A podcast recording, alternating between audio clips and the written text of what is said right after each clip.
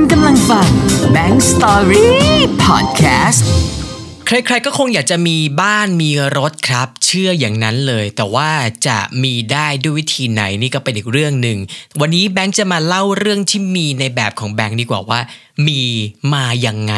แล้วมีได้ยังไง เพราะว่าจริง ๆ ถ้าย้อนกลับไปนึกถึงตัวเองตอนแบบสมัยก่อนจะมีเนี่ยเคยคิดมาตลอดเลยว่า สิ่งพวกนี้เป็นของนอกกาย ยังไงยังไงก็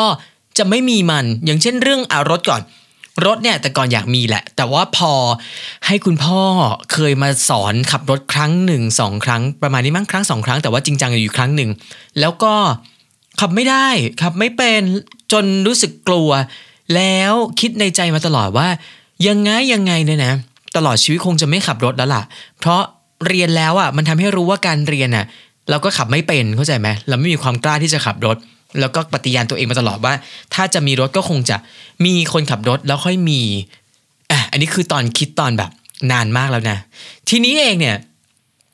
มาถึงวันที่อยู่ๆความความกล้าหาญมันก็มา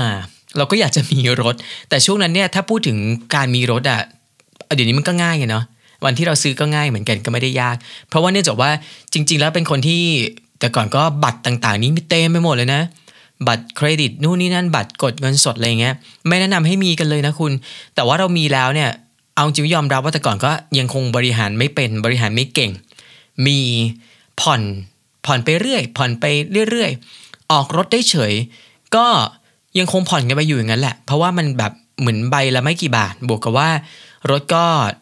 เราซื้อแบบรุ่นไม่แพงอะเนาะแล้วก็ขับแบบผ่อนถูกๆอะไรอย่างนี้แต่ว่า ต่อให้ถูกมันก็คือแพงสำหรับใครหลายคน แล้วก็แพงสำหรับการอยู่หลายต่อหลายปี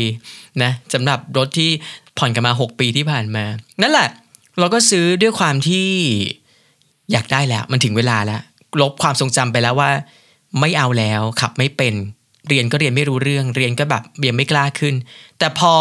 วันที่ซื้อก็ซื้อด้วยความที่ก็ยังไม่ได้ไปเรียนขับรถต่อนะหลังจากนั้น เพราะคิดว่าความกล้าของเราในครั้งนี้เนี่ย เราจะต้องขับได้แล้วด้วยตัวเราเองเออแต่ก็ยังไม่แบบไม่ใช่ว่าขึ้นไปแล้วเหยียบเองเลยนะ ไม่ได้นะ อันนี้อันตรายนะ เราก็ให้เพื่อนที่แบบว่าขับเป็นแล้วก็อยู่แถวๆนี้เป็นเพื่อนมหาวิทยาลัย ชื่อคุณเล็ก คุณเล็กของเราก็น่ารักมากเพราะคุณเล็กคุณเล็กของเราก็เดินทางมารับรถกับเรา แม้กระทั่งวันนั้นเนี่ยเขาขับรถมาคือโชว์รูมมาขับมาส่งเราที่คอนโด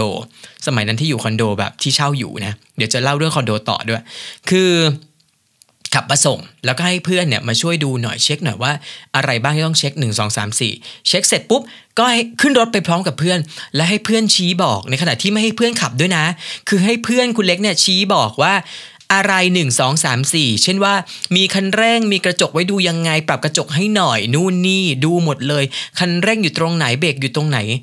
คุณให้เพื่อนสอนแล้วค่อยๆบอกไป แล้วก็ออกตัวรถไปพร้อม ๆ กัน แต่ว่าก่อนจะขับขึ้นอาคารจอดรถคือคอนโดมันต้องจอดในอาคารจอดรถด้วยเนาะก่อนจะขึ้นอาคารเนี่ยก็เลยบอกเพื่อนว่าเอางี้ เราขอแก้เคล็ดก่อน วิธีการแก้เคล็ดของเรานี้ความเชื่อส่วนบุคคลนะคุณนะโปรดใช้วิจารณญาณในการรับฟังด้วยแล้วเอากล่องอะกล่องกระดาษอะมาวางหน้าหลังรถ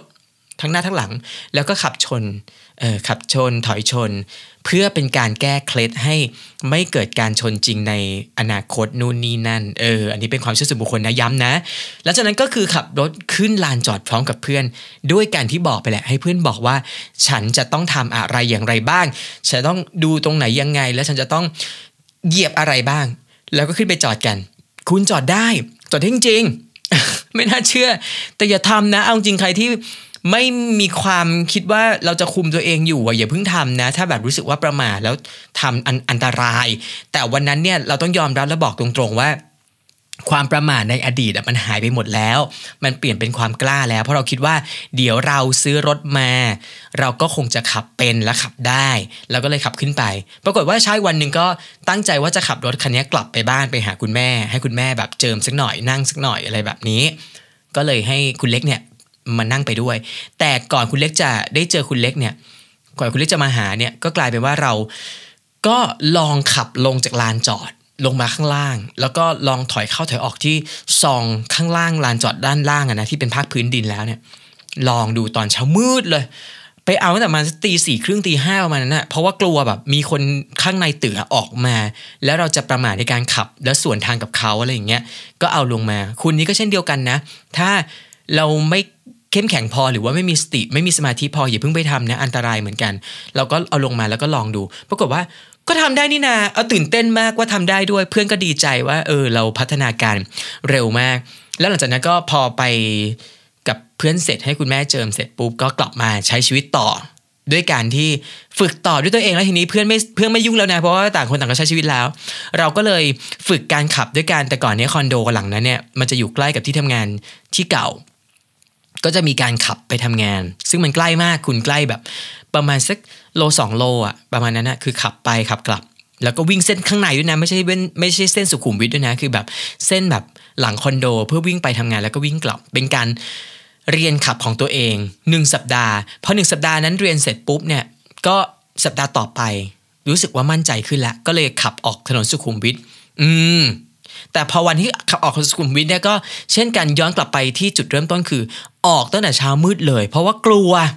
เราไม่รู้ว่าจะกลับรถได้ไหมไม่รู้ว่าจะวิ่งถนนในเขตพัทยาคุณตั้งกี่เลนเนี่ยเออคือแบบก็ไปแต่เช้ามืดเอาเพื่อหลีกเลี่ยงการแบบจราจรที่คนเยอะนะแต่พอตอนกลับก็เริ่มแบบผ่อนคลายขึ้นแล้วเพราะว่าเราไปแล้วกลับมันก็ต้องเริ่มง่ายขึ้นอะก็ทำได้ก็ผ่านพ้นไป พอรู้ว่า การขับที่ยังไม่มีใบขับขี่เนี่ยเดี๋ยวประกันเขาจะไม่รับผิดชอบนะตอนนี้มีคนบอกอย่างเงี้ยเราก็ไม่เอาแล้วจอดเก็บเลย จนกระทั่งว่ารอวันที่ไปสอบใบขับขี่ แล้วเราก็ไปทำใบขับขี่ให้เรียบร้อย แล้วก็ค่อยเอารถกลับมาใช้แบบจริงจังในอนาคตอีกครั้งหนึ่ง แต่สอบก็ไม่ใช่ว่าจะผ่านรอบแรกนะจ๊ะเพราะว่าก็ต้องยอมรับว่าเราไม่ได้เรียนมาไม่ได้มีการแบบเข้าฝึกอบรมนั่นนี่เนาะเราก็ไม่รู้ว่าก็เข้าทดสอบตามกระบวนการทุกอย่างคืออบรม แล้วก็สอบก็ตก ด่านหนึ่งครั้งหนึ่งอีกครั้งหนึ่งก็ไปซ่อมแล้วก็ผ่านแล้วก็ได้รับใบขับขี่มา นี่คือเรื่องแรกที่ซื้อรถ เพราะความกล้าหาญแล้ว แล้วก็ความรู้สึกว่าเราโตพอที่จะมีการตัดสินใจแล้วก็เรียนรู้ตัวเองได้แล้ว แล้วก็สุดท้ายก็ฝ่าด่านตัวเองได้ด้วยการขับเป็นแล้วเก่งมากปรบมือปรบมือตัวเอง ทีนี้เนี่ยพอมาพูดถึงคอนโดบ้างคอนโดก็ใช่วยกันเป็นหนึ่งสิ่งที่เราพูดไว้ตอนต้นว่า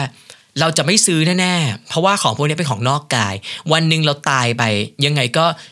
ไม่มีใครได้ครอบได้ครอง แม้กระทั่งตัวเราเองก็เอาไปต่อไม่ได้อะก็หิ้วไปนอนต่อในตอนที่เราแบบ ไม่มีชีวิตไม่ได้อะไรเงี้ยตอนนั้นที่คิดแบบนี้นะ แล้วก็อยู่หอมาตลอด อืมคิดว่าการที่แบบเสียเงินค่าซื้อคอนโดค่าเช่าคอนโด หรือว่า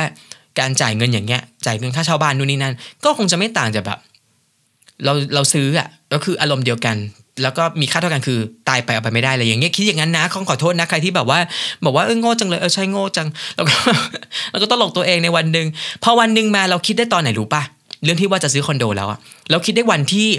เราอยู่คอนโดที่เราเช่าหลังที่เราอยู่กับการขับรถนั่นแหละ แล้วทีนี้เนี่ยเจ้าของห้องเก่าห้องนั้นเนี่ยเขาก็มีคนเนี่ยมีช่างเนี่ยมา built-in ห้องใหม่ built-in ใหม่เปลี่ยนวอลเปเปอร์ปรับภูมิทัศน์ห้องใหม่ทำห้องใหม่แล้วถามว่า เปลี่ยนทำไมหรือว่ามีคนมีช่างมาทำไมเขาบอกว่าเขาจะกำลังจะขายห้องนี้ เราก็รู้สึกว่าเหมือนโดนไล่ทางอ้อมเลยอะรู้สึกแบบใจคอไม่ดีแล้ว แล้วก็คิดในใจในวันนั้นเลยนะว่า ก็เพราะไม่ใช่ของเราไงเราถึงไม่มีอำนาจที่จะพูดหรือว่า อย่าให้เข้ามานะคือมันเป็นเวลาส่วนตัวเราหรือว่าเราอาศัยอยู่เนาะไม่ควรมาทำอะไรเงี้ยเขาก็มาทำหมดเลยนะ built-in เจาะนู่นนี่นั่นเปลี่ยนวอลเปเปอร์แล้วเรานั่งนั่งรอหน้าห้องอะหน้าห้องนอนตัวเองอะต้องนั่งรอเพื่อให้ช่างมาทำให้เสร็จประมาณสักสองครั้งได้มั้งแล้วตลอดทั้งวันเลยอะเพราะว่าเขาทำหมดอะทั้งห้องเลยอะนั่นแหละ ก็เลยเกิดความคิดว่า ก็เพราะมันไม่ใช่ของเราไงมันถึงเกิดเหตุการณ์ครั้งนี้ขึ้นมาว่าเราไม่มีโอกาสหรือว่าไม่ไม่สามารถพูดได้ว่า คุณไม่ควรทำนะนั่นนี่นั่นอะไรอย่างเงี้ยหรือว่า เออ คุณไม่ควรมาทำในช่วงจังหวะที่เราแบบพักผ่อนแน่เอออย่างนี้ สรุปก็เลยตัดสินใจว่านั้นฉันไม่อยู่แล้วห้องเนี้ยต่อให้ไม่ได้ไล่หรอก แต่ก็การกระทำแบบนี้มันไม่น่ารัก ตัดสินใจไปหาหออยู่เปลี่ยนจากการอยู่คอนโดแบบ ก็ค่อนข้างสวยหรูนะ แต่ว่าราคาตอนนั้นสมัยมันนั้นมันถูกกันเนาะหลายปีมาแล้ว ก็ไปอยู่หอฮะหออยู่ ราคาก็ถูกกว่าการอยู่คอนโดมาสักสองพันเองอะคุณนั่นแหละก็ไปอยู่หอ ทีนี้ไปอยู่หอเนี่ย ก็เอาจริงนะ ปรับตัวลำบากเหมือนกันเพราะงง แต่ก่อนอยู่คอนโดไงเคยขับรถเข้าคอนโด แล้วโครงการคอนโดกับหอพักเนี่ยมันจะต่างกันนึกออกไหมการใช้ชีวิตนู่นนี่นั่น แต่ก็อะก็ย้ายตัวเองไปอยู่หอ ตัดสินใจว่าช่วงนั้นก็เป็นช่วงเก็บเงินไปด้วย เพราะว่าอยู่หอมันก็จะแบบประหยัดไป 2,000 2,000คุณ เอาจริง 2,000 มีค่านะ ถ้าเรารู้จักการแบบเซฟเก็บนั่นนี่อะไรเงี้ย